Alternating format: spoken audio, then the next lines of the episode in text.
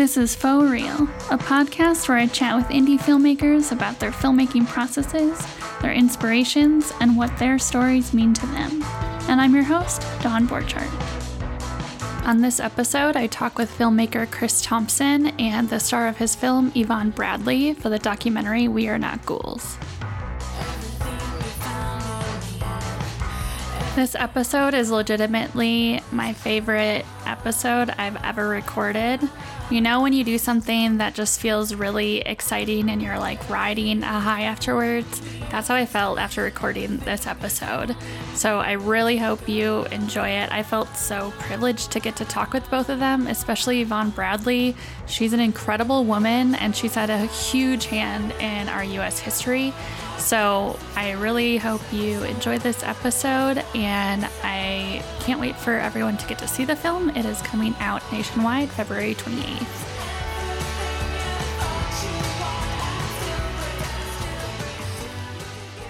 My name's Yvonne Bradley. I am the I would put the subject matter of of the film on We Are Not Ghouls. I am a retired JAG officer, which stands for Judge Advocate General. And I'm also retired in real life now from both my civilian job as well. But I do volunteer at the local public defender's office, and I'm a full time student at Howard University. Get my PhD in history. My name is Chris James Thompson. I am a independent filmmaker, documentary filmmaker, and my film We Are Not Ghouls is a documentary, feature documentary about Yvonne Bradley, Lieutenant Colonel Yvonne Bradley, who is a JAG Air Force officer that was assigned to defend a man held at Guantanamo Bay in 2005. The man's name was Binyam Mohammed, and the case ended up taking several years. And so the story is a portrait of one soldier's assignment and how her life was changed forever. Well, Chris, I just wanted to start this episode out talking a little bit about our background because we do know each other personally. From what I recall, which you can correct me if I'm wrong, I think we first met because you were working with Chris Smith way back in the day. Possibly. Yeah, that makes sense. I love this game of trying to remember yeah. the first time you met someone. Yeah, um, I was trying to think sense. about it. And I what I do most clearly remember was when I was in college and I was like the office cat sitter for Blue Mark and cleaner and you were there editing, I want to say. and were basically my manager. yes, the memories are coming back to me now. So that must have been 15 or 20 years ago. It was yes. my first job out of university. So I had a film degree and a business degree. And Chris Smith, who's a very well-known filmmaker, especially these days, his he was recently he's made like six films in the last two or three years, but he was a producer on Tiger King. And then he made a surfing movie for HBO called The Big Wave. He just released another movie at Telluride. He's made a whole bunch of huge movies. At that point in time, he, he was making independent films out of Milwaukee. And that's where I was living. And I graduated film school. And he hired me to teach him and the other filmmakers in his studio in downtown Milwaukee how to use Final Cut Pro because they were using Avid at the time. And in the industry, things were shifting from Avid to Final Cut Pro. And because we were using Final Cut Pro in school, I knew technically how to use it, but of course I didn't have that many skills as a filmmaker. So I was basically showing up there at eight in the morning and I would stay until like nine or 10 at night. They would buy me meals and stuff, and I would just show them how to transfer their projects from Avid over to Final Cut, how to use Final Cut, and then they started to realize they could have me go get lunch for them and then i could drive cars and help help them get to the airport and then advantage start... the cat sitter. Exactly and, and just help with everything. So i was sort of a man an office manager of sorts and one of the jobs was facilitating interns and people that were working there and i remember you were working there. So i was looking through my emails this week and i saw emails with you from like 15 20 years ago oh that were like gosh. hey Dawn there's a check for you on the table. The the two cats need to go to the vet on this day that kind of stuff. So i do remember oh my gosh. well that's so fun. Oh, speaking of cats, Yvonne's got a cat right there. Yeah, we're all cat people. That's so funny. Well, professionally, I also remember that you so you made the film The Jeffrey Dahmer Files in 2012, I believe, and I was at the premiere at the Oriental Theater because my dad was in that film, and I went to the premiere with my mom and my stepdad and some of my friends. And yeah, I wanted to kind of t- get started with talking just kind of about how Milwaukee is such a small community in a lot of ways, but the film scene is just getting more and more rich as time goes by. And how does the success of a film like this and what you're doing and the people who all worked on the film, like how does that affect the Milwaukee film scene or any small city film scene? Yeah, it's a good question. It's hard to know exactly because I'm just coming out of the thick of it. Like we we literally just delivered the film 12 or 24 hours ago. So I've been in the trenches trying to finish it with Yvonne. We've been going to festivals trying to promote it and stuff. So I haven't uh, spent a bunch of time in Milwaukee with the film yet. Not many people in Milwaukee have seen the film. It hasn't played there. It's not available on streaming or anything. So that part is yet to come. But I will say that the film scene in Milwaukee is definitely growing. You know, there's kids that are 24, 25 that are making stuff that I couldn't have made till I was 35, you know, so people are getting better faster they're making more interesting stuff that's being seen by more people. The film school here university of milwaukee it's an experimental film program. It's where the movie american movie that your dad mark was in came out of. The director chris and sarah the directors chris and sarah were involved with the program at that time. And a lot of people who have seen american movie will come to milwaukee because they're interested in the film program interested in your dad mark interested in chris and sarah. And so that sort of started a wave of people my age coming here. And then that's transitioned into you know people that are in their 20s and even teenagers coming here just to attend experimental film school. So it's been decades of lots of strange weird artists coming here wanting to make fresh stuff which has ended up in sort of an incubator of a, a really cool small indie scene. I didn't know that you went there because of that. That's cool. I mean a lot of people i know kind of did because it's put it on the map but that's awesome. How did you get involved in this story I got involved in this actually because of UWM as well. So I was a film student from roughly like 2001 or 2 until 2005 or 6. And at that time, obviously post 9/11, war in Afghanistan, war in Iraq, the war on terror here at home. And one of my classmates at film school at UW Milwaukee was a Jordanian immigrant and he was a bit older than me. He was like maybe in his 30s and he had worked at like a cable television in Jordan, so he knew a whole bunch about broadcast motion picture making. But he and specifically wanted to come to the University of Milwaukee Film School to learn experimental film and make art and be very creative with his trade. And so I became close friends with him, and he would be helping me on my movies. I would help him on his movies, and we were tra- we were moving through the program together. So we had a lot of classes and shared teachers together, and we would help each other. And one day he didn't show up for school, and my teacher told me that he had been informed that he was detained by Homeland Security and he was held downtown in Milwaukee. Um, and like days were going by, couldn't hear from him, didn't know what was going on. Weeks were going by. And eventually I just went down there and tried to see him, and they let me in to see him. And he was like on the other side of a big bulletproof glass window. And uh, I remember he had like his teeth had been knocked out and his jaw was all wired shut. And I was trying to ask him, like, what's going on? Why are you in here? What's happening? Like, how do we get you out? And he was just saying, like, it's all misunderstanding. Don't worry about it. I hurt my mouth and my teeth playing basketball. This will all go away. Like, don't worry about it. I'll be back in school with you soon. And so I left that day still very confused and concerned. And like weeks and months just kept going by, and he was held in there longer and longer. And it started to become an issue that was in the news. And the FBI released a statement that said it was called Operation Magic Carpet, which was like seemed real offensive and and kind of hurtful, you know, to his friends in the film program because we couldn't really get information about why he was being held and it was slowly leaking out in, into the local news. But like months were going by and he was eventually released like after the next semester and he came back to school and uh he just didn't want to talk about it you know i tried to ask him like what had happened and he's just saying it's a big immigration misunderstanding it's like paperwork stuff and they're just scared of people from where I come from. So I just don't want to talk about it. I don't want you to get involved because everyone that gets involved with this, it messes up their life. It fucks up their life. So that was like a very traumatic experience for me. And I didn't really know what to do about it at the time. Felt pretty hopeless and help helpless. And so years were going by after that of just reading books and trying to learn as much about the war on terror as possible um, to try to make sense of what had happened to him because it didn't seem like if he came from like a white Western country and had a white Western name, it probably wouldn't have happened in the same way that it happened. That's all I kept thinking was like, there's only one reason that this happened to him in the manner that it happened, because where he came from and what his name sounded like. And, you know, that made me really mad.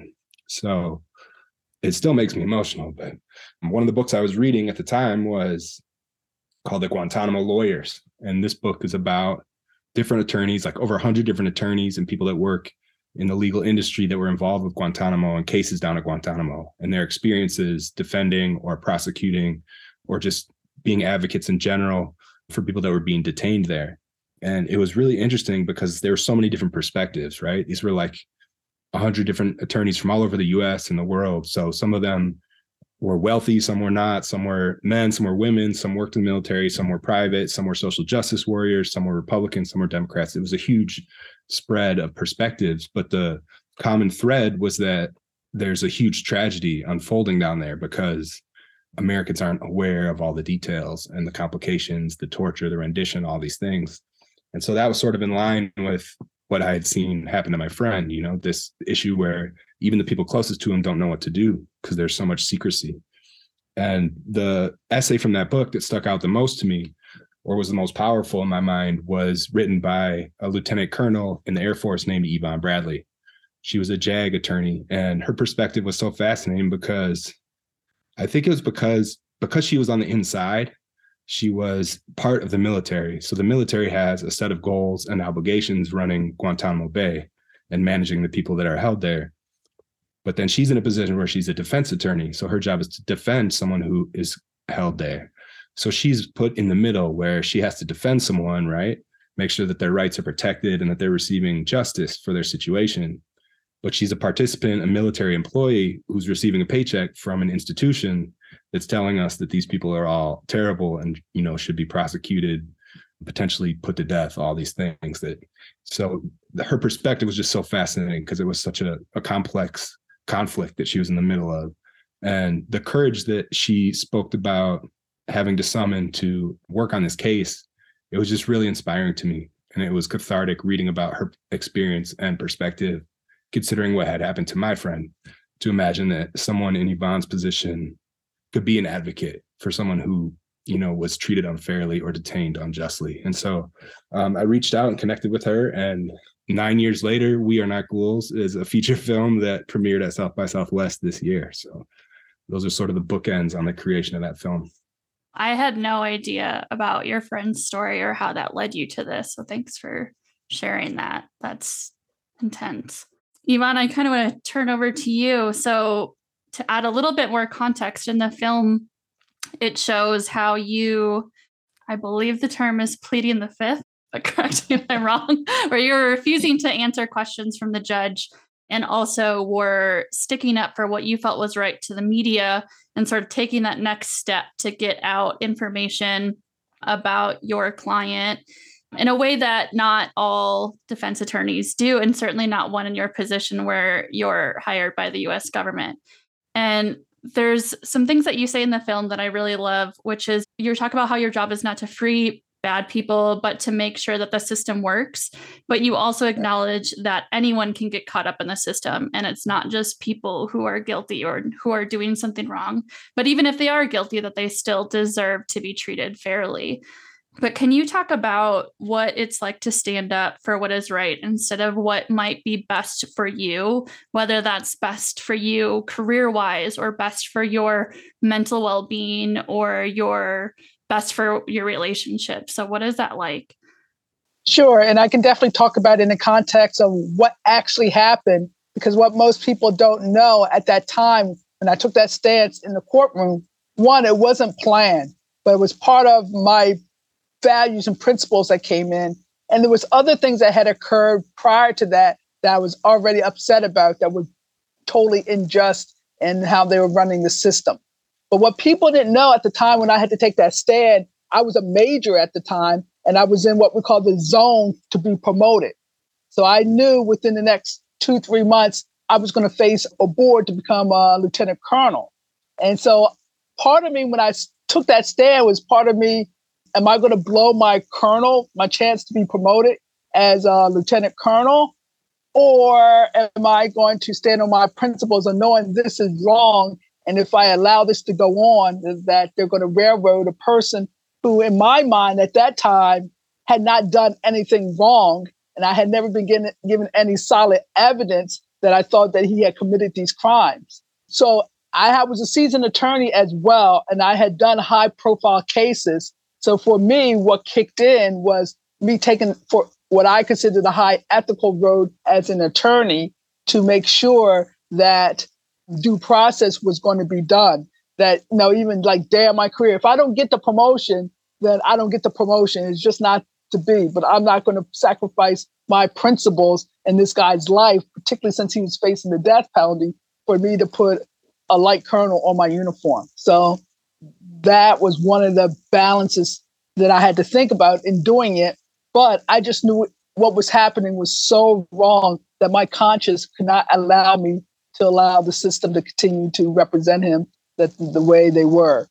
And particularly when the judge, when it was obviously to me to, that I was trying to tell the judge, there's a problem, there's a conflict, and he's just totally ignoring me. I knew then that you guys aren't giving trials down here. This isn't a matter of trying to make sure individuals get trials or the evidence heard. You just want these convictions and you can lock people away and say, we gave them due process, which was not going to happen. So I know that this court case and the whole system is so much bigger than you, but in watching the film, I couldn't help constantly thinking about kind of what Chris was just talking about this notion of outsider and how the country and people watching the trial and the people in the trial and everything are using their biases at any point, whether that's like Islamophobia or racism on so many levels. And, you know, we still see this today with the US's response to Ukraine, for example, versus the response to what's happening in Iran or Syria, things like that. It's like we're just constantly seeing these drastic differences between how the media is portraying things and the country is taking in what the media is saying but also how people are treated on these trials. But all that to say it was it wasn't lost on me that you are a black woman fighting for the rights of this islamic man and are both sort of hitting against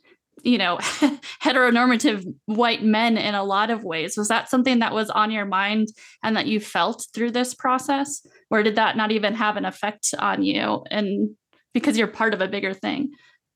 It probably did not have an effect on me. And that's probably because of my career being in the criminal justice system and knowing the imbalance, the racial disparate uh, differences. So, no, that did not particularly have an effect on me on this case because that was something I have I dealt with almost on a daily basis in dealing with the criminal justice system to see that racial disparity play out each and every day. That's sad. But yeah, that's understandable and makes sense. There was something else that I was thinking about that you said that really resonated with me in relation to both Binyam and you, which was you said when he needed people the most, no one could help him. And that was kind of referring to when he was originally detained and well the whole time he was detained and his family and friends weren't able to reach him and he was really isolated and alone in a lot of ways in every way but really emotionally. But i was thinking about how you made a conscious choice to keep your work private from your own family and presumably your friends as well. Were you thinking about that connection of isolation between the both of you? And was that something that you sort of like connected with him on and understood him on? For me and it's a complex response because personally for me it goes back to something what chris said with his friend that you don't want to get people involved in something that you know you can't control. And i knew at that time what was happening i'm involved the deepest level and the highest level i should say of government from the White House to CIA to the FBI. So I didn't want to pull anyone into it. And I didn't know how much I was going to be pulled into it um, and how much it was going to uh, affect me. And it was affecting me emotionally, spiritually, in every single way, psychologically. So, no, I didn't want anyone else pulled into it. So I made that conscious choice to keep people out of it. Also, when you don't bring people into it, you don't have to worry about saying things that you shouldn't be saying, whether it's um, attorney privilege conversation or um, material, classified material, things of that nature. So that was on one level. And on the other level, as far as knowing people couldn't help him, I felt helpless as much as Biniyam's family did because the rules and the laws and the policies were so complicated, so delusional that I never had a case where I could go in and tell someone, well, this is the law and this is likely to happen. I it was never a point where I was able to do that for Biniyam.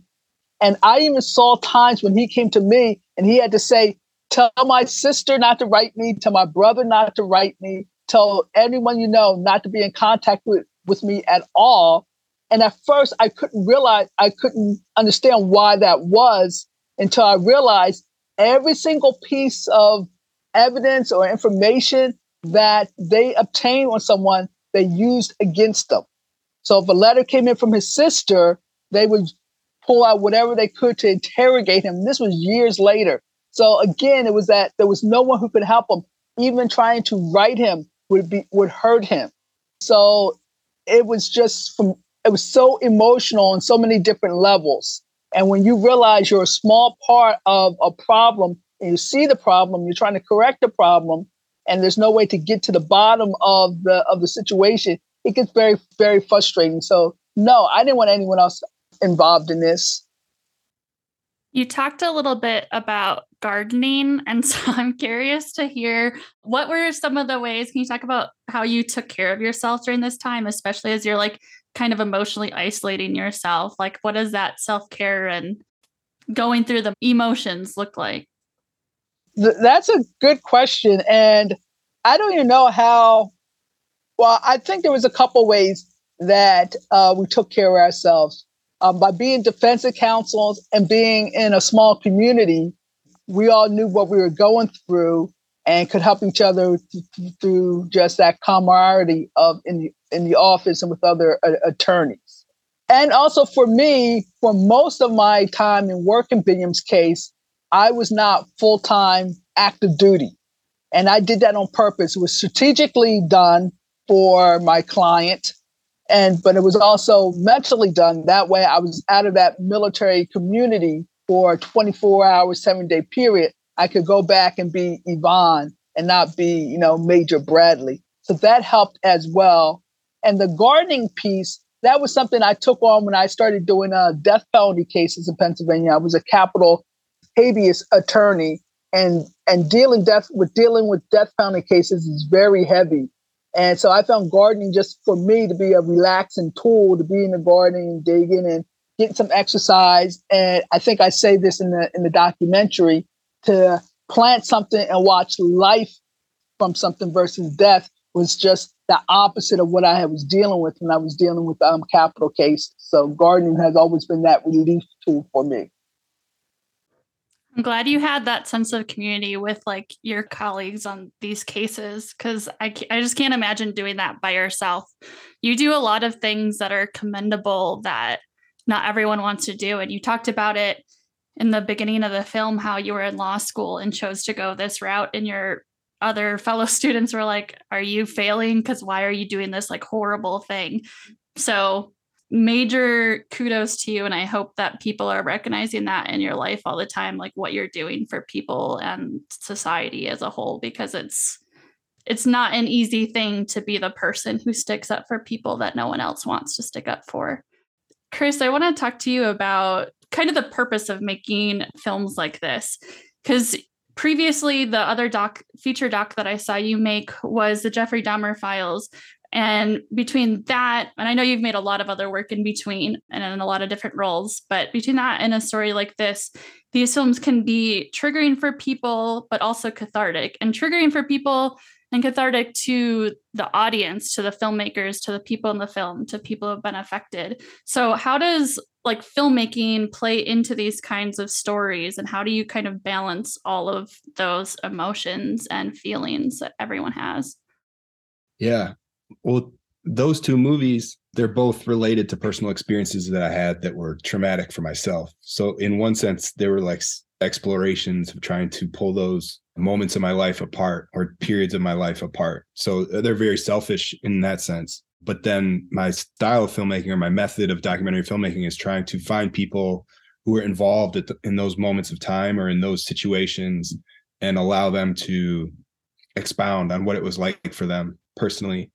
And to try to paint a picture of the ripple effects of these moments in time or situations and hope that it adds value to the viewer and, and maybe to the participants to be able to explain themselves and, and get some of it off of their chest and their shoulders. Because for me making the film is just days and nights and hours and years of of it feels like therapeutic you know what i mean? Because i'm constantly asking myself why did this impact me so much? Why did it make me feel this way? Why is it stuck with me for this long? So i couldn't even put before we finished this film we are not ghouls i couldn't put the story of my friend abdel into words like there are people that i had classmates that saw the same situation and that we went through together but i couldn't even talk about it do you know what i mean like i wouldn't even be able to put into words without I would be too afraid to. So like the film in a sense is getting to a place where I can make sense of it and find the language and understand the motivations and the people who are involved and how the power works and how you can fight back and all these things. So we are not ghouls is very much trying to explore that traumatic situation for myself. The Jeffrey Dahmer files was motivated by I grew up in Wisconsin, which is where Jeffrey Dahmer was arrested in Milwaukee. So my parents were married in Madison. I was living in Madison, which is about an hour away, and they got divorced, and my dad moved to Milwaukee. So I was going back and forth from Madison to Milwaukee at the period of time when Jeffrey Dahmer was arrested. I was 10 years old. So it was in the newspaper and in the news, and I was living in Milwaukee and in Madison. And when you're 10, your parents are kind of trying to shield you from that type of story in the news, you know, so they change the channel on the news station or hide the newspaper with the headline, that kind of stuff but people were talking about it because it was like such a big news story. And I remember being 10, I was really confused that in Milwaukee, people talked about it like it was a natural disaster, like a flood or a hurricane or a tornado or something that took people that they knew and loved away from them. Like everyone knew someone that was involved or had their life changed because it's not that big of a community in that sense. Everyone was directly connected to it and talked about it in really depressing tones as you would talk about a, a natural disaster harming people's lives. In Madison, which is only 80 miles away, people talked about the same case as if it was a, a movie that was coming out Friday night at the megaplex that everyone was going to go see. You know what I mean? It was entertainment in a sense. Not to say that people weren't sad or like thought that it was a bad situation, but they were just removed enough that it was sensational and sort of salacious. It was more of like a true crime story as opposed to a natural disaster that happened to you and your your family and friends. And when I was 10, I didn't I couldn't understand why there was that difference in in perspective geographically just 1 hour away. And so that film was going back and trying to unpack all that and and try to understand what makes catastrophes or disasters or traumatic situations traumatic for us at the time and in the moment. And how far away are you to avoid that trauma or or how does it connect to you or hold on to you? How long does it last? And so the subjects from that film very much in the same way that yvonne was talking in we are not ghouls we're talking about you know what that case did to them and their families and their social lives so it's not even really a film about jeffrey dahmer it's about the people that were around him and how their lives were rearranged because of what he did. In the same way that We're Not Ghouls is not really a, a story about Guantanamo Bay. It's a story about Yvonne Bradley and how her life was rearranged by this assignment at Guantanamo Bay. So that's kind of my motivation for making movies is is pulling apart these personal situations. I want to ask you the same kind of question I asked Yvonne. Like you just talked about how making these films is cathartic and like healing in a lot of ways, but when it is really tough and when things you hear stories from interviews maybe that are really difficult to hear how do you take care of yourself in those moments? I don't know that i have a good answer for that. I mean i think the ther- the therapeutic part is that like the first interview we did with yvonne was five hours long. It was the first day that i met her she trusted me enough for whatever reason to sit in front of a camera for five hours and tell me this incredibly complex personal history, right? That had a profound impact on her life and, and her entire world. She shared that with me for five hours. So imagine after someone has shared that with you in such an intimate, trusting setting, and then you leave, you part ways, and you go back home and go to bed that night. Someone has given you something, right? They've shared something with you that is of tremendous value to them and that then sort of supersedes any stress that i feel personally because all of a sudden there's something new to focus on which is an obligation to this person to try to help share their story to finish a story that we're going to try to tell together a project a creative venture right? So i don't know that that's the most healthy way way to go about dealing with your personal traumas but for me it's a distraction of sorts but a distraction that allows me to unpack it uh, sort of on my own t- terms over time. And so a lot of people ask why the film takes nine years to make. Part of it is limited resources and you know in a lot of days it's just yvonne and i and a camera trying to figure out what this scene is going to be or what we're going to do. But also it's all that time in between of trying to figure out why this is important to me. Yvonne, I'm wondering what making a film like this does for you as far as like sharing a big part of yourself and having so many people who are maybe familiar with the story from like a news standpoint but now they he- see your personal side of it like how does that affect your life and what maybe are some of like the positives that that's done for you I would say, first of all, I want to say this because when Chris first came to me, and it, it goes not even to Chris, it goes to this whole experience that I went through or what Binyam went through. So, one of the things I was always concerned about, because I knew this was newsworthy, I never really wanted to tell the story because it wasn't my story and I didn't go through the trauma and the experience that Binyam went through. So I never wanted to feel that I was taking advantage of telling his story. And Chris assured me it wasn't a Binyam story; it was a it was my story. And the thing I liked about the documentary that I think that helped me was it put a human personality and a human nature to it. So it wasn't just some radical left wing liberal saying open up the doors and let all these people people out. It was really who I was and really what I went through. And even going through it, it, it was healthy because there was many things I never had said to people before because I did hold a lot of this in and didn't tell friends and didn't tell family, as my sister said. So in talking with Chris, it was a, probably the first, even though I had done interviews before and I had been investigated and interrogated, I could say by MF, MI5, who was doing some investigation afterwards of what happened with Binyam. Probably with Chris was probably the first time I felt I was telling my story and allowing things to to get out. So I've always at the same time was feeling like how much do I want to really say this and not stepping on Binyam's toes on this being Binyam's story and how much of this is my story and that people need to know really what's happening, what their government is is is doing. So it was always that balance and and doing this project and talking with Chris and not knowing what the end product was going to be, but at the same time having that sense of duty that people, the American people, have to know what's going on. Because if we don't tell the story, then people will think, oh, and, and, and this was the whole thing that really got me with with Guantanamo and with my first hearing there, when I realized you guys just want to pat yourselves on the back and say, oh, we got the bad guys and how good we are. When I realized we weren't wearing the white hat, so to speak. So by Chris putting a human point on this and telling from my point of view and I Binyam's point of view so much, I felt better about it because I never wanted to take advantage of Binyam's situation and take any glory on it. Because as much as I went through in defending him, I cannot even imagine the pain, the hurt, the suffering, the psychological abuse that Binyam went through. So I always wrestled with that in doing this project. I was just gonna piggyback on that. Like Yvonne saying that, you know, what she went through was nothing compared to what Binyam went through.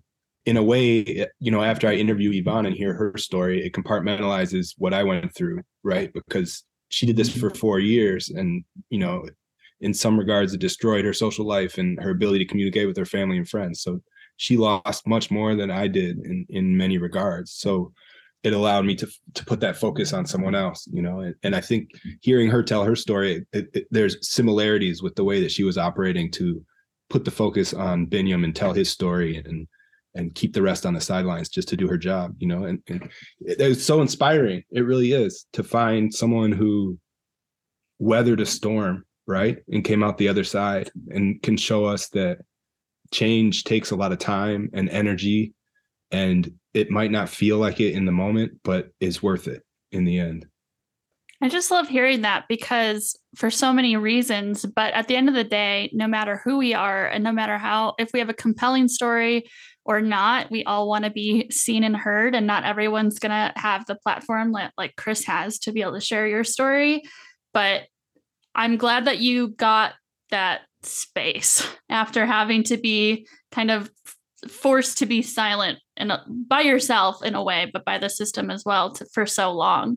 Because it's just so i don't know we all need to have that release and that's why you know therapy exists or whatever but like this is a story that's beyond therapy. It's one that resonates with so many people and tells a different part of this like national news story that we're all familiar with but we're not familiar with it on a personal level and now we are so thank you i'm glad we that this this happened. I want to wrap things up by just asking Chris a final question. If I if you could talk about the title choice and why that quote, like what the meaning of "We are not ghouls" is, and why that resonated with you. Yeah, for sure. A, big part of making this was the editing process. So I was editing it as I was shooting it, and a lot of the editing was trying to find archival stories or news clips of cases, court cases, hearings, statements by lawyers, you know, military officials, all these things to help paint a picture of this period of time as it related to Yvonne's story, right? Because Yvonne's telling us the story sitting in a chair that happened years before we filmed the interview. So then how do you sort of create feeling of that space and that time and energy and mindset that the average American had thinking and, and looking at all this stuff? So I was watching tons of news footage you know, hours a night sometimes just alone watching stuff. And there's one clip that I saw at one point where, you know, after watching hundreds of hours of like Senate hearings and, and conversations, this congressperson from California named Dana Rohrabacher is explaining this is some years after Guantanamo, I don't know, like mid 2000s, 2007, something like that, eight, nine. He's saying in all wars, there's mistakes. There's never been a war where there are not mistakes. And the war on terror is not an exception. There's been mistakes in the war on terror. So if you want to get mad at us for torturing someone, and he slips up and says torturing someone, and he says, if you want to get mad at us for mistreating someone, you know, that's a truth of war. And that's the reality of the world that we live in. We're not ghouls. We didn't want to torture people because they have a bad name. You know, we're doing these things because we're afraid they want to kill you and kill your children. And I remember just looking at that and I was like, holy shit, that's the craziest statement for so many reasons. First of all, because he admits that they are torturing people, whether it was accidentally or intentionally, he admits it. But then he says, we're not torturing them because we're ghouls, which is insane to defend yourself by saying you're not a ghoul. Like imagine if you made a mistake in your family or in your relationship and then you're apologizing, you say, I'm not a ghoul. It's like you'd probably need to re-examine the circumstances that got you to that place where you're apologizing to someone by saying you're not a ghoul. And then lastly, it was so profound because he's saying it was a mistake. So if it was a mistake, you know, since I have a four-year-old son, and every single day, if you make a mistake, that's okay. You know, solve the problem by apologizing, by help clean it up, by make sure that people are okay if they're hurt. You know, these types of things. We all know what you do if you make a mistake and that didn't happen in Binyam's case. And that was what Yvonne was always, you know, arguing for was let's clean up this mistake. And so it was such a profound statement on so many levels. And I just thought, we are not ghouls. It's a great name for the film because if you think about a film about someone held at Guantanamo called We Are Not Ghouls, you assume it's the people in Guantanamo defending themselves by saying, We are not ghouls. We're, you know, we're human beings. You have us locked up in this detention center as if we're ghouls and we're some type of other alien or, you know, demons or something like that, ghouls. But the irony is, you know, it's a paid politician that represents us at the highest levels of our government saying we are not ghouls on behalf of all of us Americans. He's defending us by saying we are not ghouls. And so I don't know. To me, that just stuck with me. It'll stick with me forever. And you know, years after I watched that clip and decided that would be the title, it also struck me, you know, that Binyam has said in, in his recorded interviews with the BBC, all he wants is for the truth to get out, so it doesn't happen again. And he's saying, if you want to torture people as a government, as a state, that's fine. But say that you're torturing people so that your citizens know it. Don't torture people and say you're not torturing people. Say you're torturing people and then let your citizens decide if, if that's how they want their country to be run or not. And in a way, Dana Rohrabacher was being more honest with that statement about this entire situation than maybe even some of the more liberal politicians that were talking about it at the time or more social justice based politicians that were talking about it at the time. Whether he was intentionally talking about it that honestly i'm i'm not sure. That's a debate for another day. But he was he was very honestly tell he was very openly using words telling you know the american people and the world that we were torturing people it was a mistake and that's the end of the story. That's the reality of the cold world we live in. So i choose to take a different perspective on it than than he does but i think it's ironic that he was in a way the most truthful of all politicians talking about it at that time by saying those things. Well how can people follow the film watch the film? Where can people follow on instagram? Is there any screens coming up yeah we just signed a deal with gravitas. So this film will come out february 28th of 2023 and then we're also working on a special screening at howard where yvonne is enrolled currently on her gi bill which is amazing to have a screening there and they want to feature her as a prominent figure during that month. So that might be the most exciting part of making this film for me is that we might get to play it at howard and yvonne will be the center focus of the day. That that would make me so happy. But for everyone else february 28th vod and and then hopefully streaming out other places too.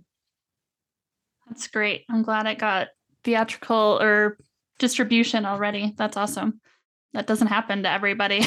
Even even stories that should be heard by everyone it still doesn't happen to everybody. So i'm glad that it happened for this one thank you guys so much this has been probably my favorite episode interview that i've had i love getting to talk to both of you and i could keep doing it if we had more time but thank you so much for being open and sharing both of your personal stories with me and with everyone you're else welcome.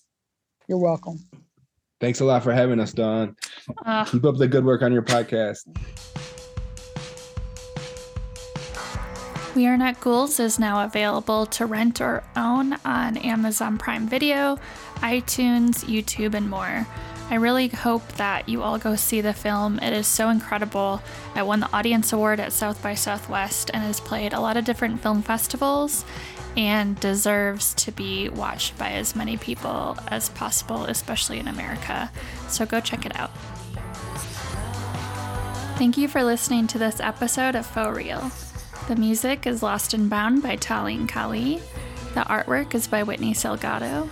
Editing is done by The Wave Podcasting, and I'm your host, Dawn Borchardt.